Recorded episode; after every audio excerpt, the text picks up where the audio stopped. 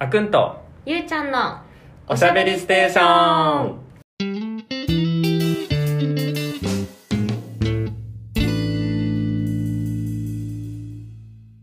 皆さんこんにちはこんばんはこの配信ではあくんとゆうちゃんが最近気になっているトピックについて気楽におしゃべりしていきますはいはいで本日6月29日ですねはいはい憲法は中絶の権利を与えていないとアメリカの最高裁が判決を下したっていうところで、えっと、少し話題になっているのでちょっとまずそこの背景をさらっとさらいながらあのちょっとおしゃべりしていこうと思います。はいはい。じゃあ最初、背景についてちょっとおさらいしていきます。これは東京新聞さんから持ってきた、えっと、記事の一部になりますが、米連邦最高裁は24日、人工妊娠中絶を憲法上の権利として認めた1973年の最高裁判決を覆し、中絶を規制する法律を容認する判断を示した。国としての統一基準がなくなり、今後は中絶の可否の判断が各州に委ねられることになる。半世紀にわたって守られてきた女性の権利が否定されたことへの米社会の衝撃は大きく、11月の中間選挙で争点となる見込みである。最高裁は昨年12月から妊娠15週以降の中絶を原則として禁止する南部ミシシッピ州の州法が憲法違反に当たるかどうかについて審理していた。今回の判断で最高裁は、憲法は中絶の権利を与えていないと結論付けた。米国で中絶は社会を二分する問題で、最高裁は73年のロー対ウェイド判決で、胎児が子宮外で生存可能になるとされる妊娠24週以前の中絶を合憲と判断し、中絶を女性の権利として初めて認めた。今回の判断は73年判決や過去の類似判例を覆し中絶を規制する権限は国民と国民に選ばれた議員に返されるべきだとした。ということで、はい、はいあの中絶を、えー、と憲法違反だというふうにしていた73年のロータイウェイド判決が覆されてしまったので今まで各州でそれを武器にた戦っていたものがよりどころがなくなってしまったので今後に人工妊娠中絶を違法とする州が増えてくるのではないかっていうところが言われてますね。うんねもうこの時代にっていう。いや本当になんか私大学生の時英語習っててうんうん。でもうそこをもうやめちゃった先生なんだけど一人、アメリカ人の女性の先生とあの SNS でつながってるんだけどうんうん。インスタとかうんフェイスブックもなんだけど、もうすっごい嘆いてたもうすごいいっぱい投稿されてて先生がうんうん。なんかいやまあ大事だよなっていう自分の身に降りかかることだから、うんあのそうすごくねうろたえてるその当事者っていうのを、まあ、あの当事者っていうかなんていうの自分の国のことうんあの今日本に住んでるけどねあのことをそうすごく見てなんかうわーっと思ったんだけどうん。だってもうこれで、まあ、13の州ではすでに連邦最高裁がロー対ウェイド判決を覆せば自動的に中絶を禁止するいわゆるトリガー法が成立していてうんケンタッキー、ルイジアナ、アーカンソー、サウスダコタ、ミズーリ、オクラホマ、アラバマの各州では最高裁判決を受けて中絶禁止法が施行されたっていうのでうんもうね13の州ではそうだね準備ができててもう施行されてしまってるっていう事実はあり、なんかやっぱりそのもともとの州ごとのさこう保守的なうんう考んえ方であったり、うっんうんていうところがもうすごく綺麗に分かれるようになったというかうんだからその住んでるところで左右される人生がってういんうのも、一つの国の中でねましてやっうんていうのがすごいことになってしまったなっていうのがあると思うんだけどなんかいろんな人が時間をかけて積み上げてきたその権利っていうものがうんその結局最高裁の判事9人かを、うん、のその意見でさそうね。来ちゃうわけじゃんそれが怖いなと思ってうん。それも結構さ、あの、これでドナルド・トランプがなんか称賛してるみたいなのがうんうんあった中でさ、結構保守派の人をあの人は入れてきてたっていうのうんも、結構ニュースでは取り上げられてて、うんその保守派がこんなに増えたから増えてしまったから築き上げてきたあの権利とかそういうところを守ってきたようなものをどんどんどんどん覆されてしきてしまってるっていうのも一つ今アメリカで抱えてるうん現状としてはあってもうさね時代に合わなくなってきてるのにやっぱそうその判断を下すような人たちがまだまだ時代についていけてないってないというのかうんなんていうの古いしきたりをまあよく言えば重んじてるのかもしれないけどもうねアメリカの世論と食い違い始めてしまってるっていうことは起きてるよねアメリカはね。そうねなんかなんだろうな多分お互いに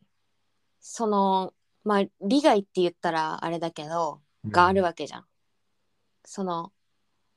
中絶に対する権利っていうのは、まあ、女性の権利であってうん、それを保障することで女性が自分でどう生きていくか自分の体を自分で決めるっていううんうん一つなんていうんだまあなんていうんだろうなあた、まあ、当たり前のことなんだけどそれってうんうんみんなそうしてるはずだから。うんなんだけどその中絶を、えー、と禁止するって言ってる人たちは、えーなんて言うんだろうなそれを禁止することで何か利益を得てるうんからなのかなってすごく思っていてうんうん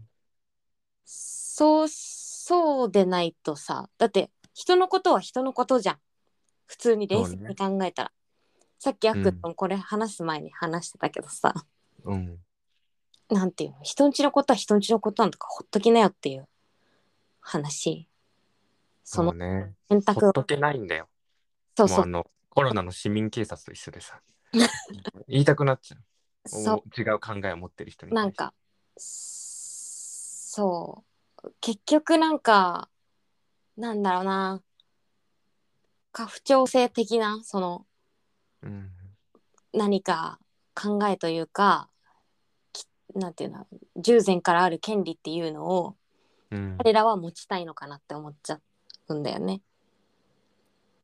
なんか保守派ってその宗教も絡んでるからさ、うんえっと、カトリック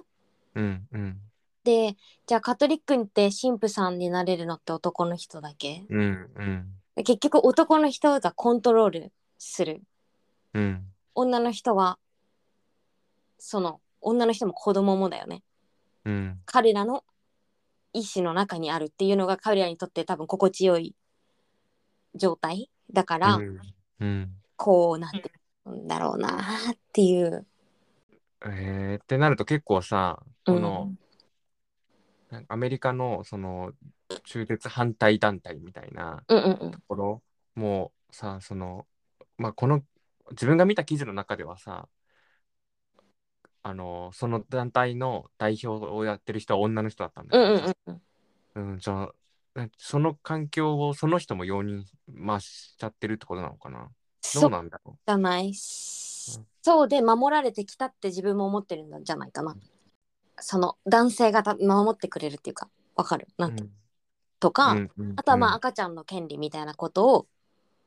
言ってる人もいるそうね結構そっちがなんかさいなんていうの結構取り上げられることは多いよ多ねいなこの今このなんていうのニュースとかこの今起きてることに対してはその子どもの権利を奪ってるみたいな、うんうんいうようなところをすごく取り上げられていて、だからなんていうの人工中絶って子供を殺してるんですよみたいな、うんそういうような言い方を結構、うんうんあのー保守派的なそのん中絶反対の人たちはそういうことをよく言ってるなっていうふうには思っうてんるうんうんうんなんかさあれだよね卵が先か鶏が先かの感じがしててなんかうん子供を守るのは大事もちろん大事なんだけどうんその子供はお母さんから生まれてくるみたいなうんうんじゃあそのお母さんを守らずしてっていうさうん。ぐるぐるする感じがしないそうね。うーん。なんか、個人的には、もうみんな、なんていうの、すっごい暴論だけど、もうそ、うんなんか好きに、好きにすればいいと思って まあるね、それはもうそうなんだよねなんそれはかも、うそうなあんだよのね、産みたいけど育てられないって人もいるとは思うの。うんうんうんうん、だから日本ではそれのためにさ赤ちゃんポストがあったりとかさ、うんまあそまあそれだけが目的ではないけどね、うんまあ、赤ちゃんポストがあったりとかあの他の外国でもそうやってあの子供を生まれた子供を預けるような施設があったりとかさうんうんそういうのがあって別になんていうの中絶も一つの、ね、選択肢だし、うんうん子供を産むけど育てないうん育てないっていう方いいのかな。 ね子供を産んだけどあの自分の子供として育てないっていうのもひ、うんね一つの、まあ、うん選択肢ではまああるじゃん。うん取る取らないもその人が決めることだ。うんであとはまあ普通に産むっていう選択もある中でなんかさもうなんて言うんだろうなんでこの判断をグラデーションでできないかなっていううんうんふうに思ってしまうなんかねするしないみたいなさうんなんで、なんでそういう風にいっちゃうかなっていううんうんのはね、結構思ってた、これを見て。そうねいやそうそうなんだよ妊娠継続したい人がすればいいしうん。ちょっといっぱい考えたけどっていうのであればその決断が尊重されるべきだしうん。かつ安全にそれなんていうのそういう処置がなされるべきだと思うんだけど、うん。なんかこういう判決が出てしまったことによってうん。法になるけどでも本当に無理子供を産んだらしばらく働けないしどんな方法で産んだとしても、うん。うん。っていうやっぱりそ損害って言ったらあれだけど女の人は身体的にどっちにしてもダメージを食らうから、うん。うん。うん。そこがあるのになんていうかねなんう、そう、でも本当、ゆうちゃんが言ってた、さっきのでももう本当そうだなって思うのがさ、ん、その、その中絶を選択した人は中絶を選択しなかった人に迷惑はかけないんだよ。うんうんうんそうそう、だから、何うどっちがいい、どっちが、何ダメだっていう風な決め方をするのが、そもそもなんかナンセンスだなって思ってて、うんで、さらに、まあ、それを本当にゆうちゃんの意見にもスーパーアグリーで、その、何産まなきゃいけないって思って、本当は産みたくないのに産まなきゃいけないと思って過ごす、この8ヶ月ぐらいっていうのがもうさ、地獄じゃん、その人からするとさ。 10ヶ月10ヶ月ってなるともうねだからその人たちの何生きる権利権利とうんは言わ基ない本け的人権ど、うんそこをさ剥奪してしまってるなとは思うよね。そうなんだよ子供の前にそのその人の人権だと思うんだよな、うんまあ私はそっち側のさ意見だからうんなんていうの今回この判決を喜ぶ人たちの気持ちがどうしてもちょっと分かってあげられなくてうんあれなんだけどそうなのよねそうでそうしたい人はするからそうやって違法なやり方とか違法なクリニックとか法外な値段でしょしょそこの値段なら処置するよみたいなさそういうのとか絶対あると思うんだよね出てくると思うんだようん今まで合法だったから安全に安価でできてたものがうん違法違法に危ないかもしれないやり方もしかしたら医師の免許を持ってない人がとかさ絶対ありえるじゃんうんうんうんそういう人たちが出てきて女性の健康が危ぶまれたりお金がある人はこっそり中絶できるとかそういうふうにな格差につながっていくうん、そう、そうなんだよね。これさ、このアメリカでもさ、その違法となるであろう13州にいて、中絶しようとしてる人は、今、こぞって他の州に行こうとしてるんだよね。で、それはまださ、その他の州に行く体力とか、金銭的余裕とか、そうそういうのがあるから行けるけどさ、そういうのがない人はもうさ、ね、生まざるを得なくなってしまうそっていうそこの、ね、人々のさその生活水準によってまた取れる選択肢が変わってしまうっていうのもすごく大きなあのバッドなことだよね。そうなの。で、それでさ、結局産んでとしてさ、元気に生まれました。それは良かったけど、なんていうの、結局また貧困とかさ、お金、子供産んだらお金かかるんだから、とかってなってくと、より格差が広がるっていうか、生まれた後もうんスパイラルするというか、貧困が。うんなんかそういう未来は、なんかもう、もう見えるよね。うんなんか、そう。そ、そういうのあたりどう考えてらっしゃるんですかっていう感じではあるよね。そうなのよね。で、まあ、日本はじゃあ、はいどんな形になってるのかっていうところうをんちょっと振り返ってみると、日本は、えー、と妊娠中絶は基本的に堕胎罪っていう刑法で禁止されていますと。はいで一方で母体保護法に定める中絶の要件を満たしている場合に限り配偶者の同意を得た上で合法的に中絶手術を受けることができるようになっています。いで母体保護法指定の病院あるいはクリニックで、えー、と合法的に行われ人工妊娠中絶手術を受けられるのは22週未満つまり21週と6日までとなっています。で、その合法的に中絶をできる要件とは、第一に妊娠の継続または分娩が身体的または経済的理由により母性への健康を著しく害する恐れのあるもの。第二に暴行もしくは脅迫によってまたは抵抗もしくは拒絶することができない間に、なんていうの、勧誘されて妊娠したものです。と。で、まあ、配偶者の同意は、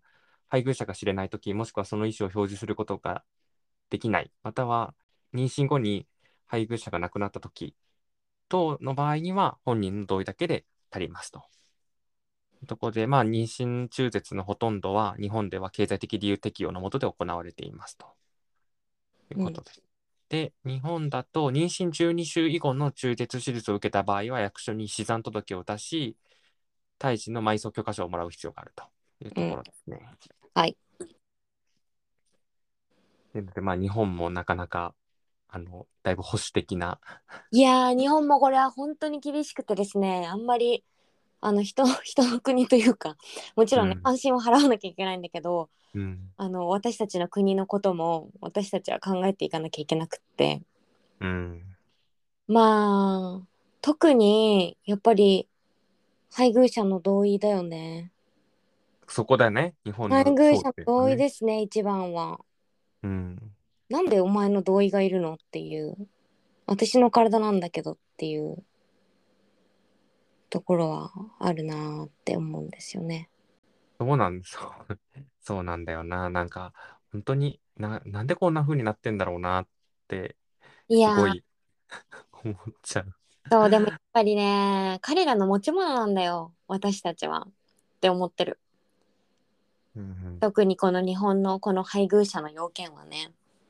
うん、だからこれを撤廃しようっていう動きもあってうん、うん、あのーもちろんそれを言っているそれに賛成する政党と,、えうー、とん、反対する政党っていうのがあるんですうよね。ん、うん、うん、だからまあ選挙も近いので私はやっぱりそういうところを見たいなって思ってるんだけどうん、すごくね明確に分かれてるうん、あのこれを破産せずこのまま残した方がいいと思ってる人たちとあの変えこれをもうなくそうって言ってる人たちとだからまあ結局これも政治になっちゃうんだけどさうん。いいやんこれはね良くないよね。でも本当さ、なんていうの、思うのがさ、その、なんて人の権利とかさ、選択に政治が関与してくるんだっていう本当だよね。のはね、何政治とか法律憲法って何って。そうそうなんだよね。あのあのなんかなんて言うんだろうな権力者を縛るためのものであってうん本人の権利をさあの脅かすものではないよっていううん、ところそでうなんだよね。そうなのよ。そうその例えば赤ちゃんができたことが分かってうん。あの相手に言ったら相手の連絡が取れなくなっちゃって、どうしたらいいかうん分かんなくな、わかんないって間に22週が過ぎちゃったみたいなさ、うんうんうんうん。相手の同意が取れない間に22週過ぎちゃってうん。じゃあトイレで産むとかさ結局捕まるわけだよ。うん。なんかもうそういうのなくしてこうっていう気持ちがもっとみんなに持ってほしいなと思っててそれはあれだよね。配偶者のあそうそう配偶者同と意が取れないからってこと、ね。お医者さんがとかで配偶者だからこれ結婚してなければ私のああ。なんだけどここの配偶者同意のところをお医者さんがクリアにあの認識を持っていなかったりうん。あとはえっ、となんて言うんだろうな万が一を恐れていや相手の同意も取っといてくださいみたいなさお医者さんが言ってくるっていうパターンもあるうん。厚生労働省はいや結婚してなかったらいらないよっていうのはお医者さんに出してるんだって産婦人科医にうんうんうん。ちゃんと一応啓発もしてるみたいなんだけどこのなんだけどやっぱりそこの認識がそのお医者さんもなんていうのうっかりミスで犯罪者になりたくないからそうね。事件に発展しかねないからっていのそううがそうそうだから同意を取れって言ってくるクリニックもあるみたいでうん。なんだよねだから結局この配偶者同意がなければそんなことも起こりえないわけで日本の問題ですねこちらは。なんてその憲法とか法律とかってさ、まあ、我々の生活をなんて安定とかさその危機に及ぼ危機を危険とかそういう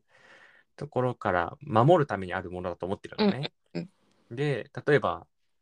その一番分かりやすい例としてあの殺人をしてはいけませんっていうのって、ねその殺人 OK になった瞬間にさもう世の中は殺人事件だらけになると思うのね。そうだからそういうようなところであの刑法でちゃんと取り締まってるっていうのは一つのなんていうの抑止力にはなってると思うの。うんうんうんうん一方でこういうような形でさもう法律って何決め始めたらさもうほんと細かいところまでさどんどんどんどんどんどんさ多分もう終わりはないじゃん法律にとってさもうグレーゾーンってさ世の中にはたくさんあって、うんそれをさあの改正して改正して改正してそのグレーゾーンをなくしてこうっていうようなことはもう日々やられてるわけじゃん。うんなんだけど土台として昔に作られたものを土台にとそのグレーゾーンを埋めていくからさ、うんもう時代になってないですけどみたいな。うんほんとそなうんかもうね乱発しててな本当に何のための法律なんだろうみたいな。ほんとそうだね。うん、だしアメリカみたいアメリカの今回の判決みたいに世の中の世論ではあの中絶賛成っていうような人たちが、つ賛成って言い方よくないな中絶にてに対してその否定的な意見を持ってないっていう人たちが過半数を超えているのにもかかわらず、そうなんだよ。その最高裁の判事が、の過半数以上が、その保守的な考えを持ってる人になってしまってて、世論とその法律の最終的な承認をわ与える人たちのその差が生まれてしまうことによって、どんどんどんどん次の世代に進めていけてないっていうのも起きちゃってるっていうのがね、そうなんか本当何のための法律で、何のための最高裁で、何のための選挙なのかって話なんだよ。うんやっうんでだから私たちは誰を送り込むかっていうのは実はめちゃめちゃ重要でやっぱりうんそこの9人に誰を置くかをなんていうの例えば決める人とかさなんていうか、んそういうところは確かに送り込んだやつがいや送り込んだやつが悪いっていうのは違うのかそのなんて言うんだろうなあるいい特定の層の人しか例えば選挙に参加しないとかになると世論とかの悪が言うように政治がずれていくわけじゃん、っうんていうことが起きるからみんなが行かなきゃいけないうんうんうんはいうん持ってる人でも意見を表明しましょうっていうそうねだから世論を正しく反映させるためには全員が投票するっていうことがそうそう一番そうなねあの分布的には正しくなるよねそうそうそうそうそう送り込まれた人がそううん、同じぐらいの世論と同じような比率の人たちが集まってそうそうそう世論にの多くを占めてるような考え方がどんどんどんどん変わっていくっていうのは、そうそう。そのための一人一票なわけじゃん。うん、だけど今日本って多分半50%いくかな投票率。今上がってきたよね。そうでもさ、まあ、4割5割ぐらいでしょ何それって感じじゃんうん。あとの半分何してたみんな日曜日って思うんだよね。でそれもさ世代間でか世代間でも使っちゃいけないと思うし、うん。どの世代もきちんとみんなが行くっていうさそうだうん5割行ってないんだね。今、全20、令和1年の選挙で48.80%。うん、本当によく無関心でいられるなって思うんだけどさうん。平成元年65でしょうん。いいのみんな っていううん。感じがするよねうん。だからやっぱもう宇宙に行って新しい国を作るしかないのかな。いやどうせ同じ問題が勃発するようん。愚かまあ、そこに、人そう間は。おもろかだか人間は愚かだからねら。うんまた同じことしてるか。うんまた同じことするだからやっぱり人体が進化しなきゃいけないああ、だからそうだよ。これも、その、すべてのさ、この違法になるとかさ、いうのもさ、その、下ろすことに対して違法になるっていうところがあって、うんすごく自分もこれに対して疑問に思ったのが、え、なんで女の人だけ違法なんみたいなさ、うん男の人もいないと子供ってできてないし、なんで男の人はそこら辺のたう、なんていうのなんか、すね、普通に生きてるわけでしょもうどういうつもりって感じだよね。だからそうだよねだから中実を違法にするんだったらそれを妊娠その男性の方も一緒、うんあの刑務所へっていううのん。で、もう一回あの考えてみてくださいはいうん。シンキングタイムどうぞ本当だ よね。ほんとそうだよ本当にね、そう思ほんう。とシンキングが、タイムしてほあしいの、ゆうちゃんがあの推してる人体進化説。あと人体進化説ね。あの男性と女性両方ともあの妊娠しうると半々確率で。うん。うん。であともう世の中のそんなねあの問題はいい感じに進んでいくと思うんですよね。うんあ性教育もそうだし避妊とかの問題もそうだし中絶方法もそうだしうん。あと育休とか家事うん。そういうの全部って思だう。から、ほんそう。で、ちょっとそれは時間がかかるので、そうなのちょっと多分我々が生き奥てのる間深にみ、なんだよ。突然自分は多分この後70年ぐらい生きるのかなと、70年で多分子供を産めるようになってるかはちょっと怪しいので、体力持たないよね。確かに体力のこと考えるとあと20年ぐらいで子供を産めるようにならないといけないのか。そうそうそう。えー、できるかなちょっと難しいな。あとは人が産まないとかね、うんうんうんうん、そうだね。うん、卵子精子を取り出してその何あ産む場所は別とかね、それだったらいけるかもしれない。うん、だから本当なんていうのすごい何度も何度もさそのえ議論にあの政治家がさ変なこと言って毎回糾弾されるさ、うんうんその女性は子供を産むものだみたいなうんさ、うんうんうん。女性は子供を産む機会ってなんか言っちゃったんだっけ、誰かが。いたね、ねその人。とさそういうなんていうの頭いっちゃってる人がさ、うんうんうん。ような考え方を取り除くためにはやっぱねそういう生むっていうところにまた違う機能機能っていうかその違うところで生むみたいなねそうそうそうとか。いそうなんだよね。やっぱり、どんなに健康で、どんなに順調だったとしても、最後の最後、うん本当にちゃんと生まれる瞬間まで、お母さんも子供も元気かどうかなんてやっぱ分かんないからさ。だからなんて言うんだろうそれだけ命がけな行為をなんていうの人に強制さすっていううんその法律で禁止してっうんていうのもやっぱり、うん、危険だと思うしうんそこに思いを馳せられない人たちっていうのもうんやっぱそうそういう政治家の人とかねうんちょっとやっぱどうかなっていう感じはするよね。だから本当さこのどんどんどんどん今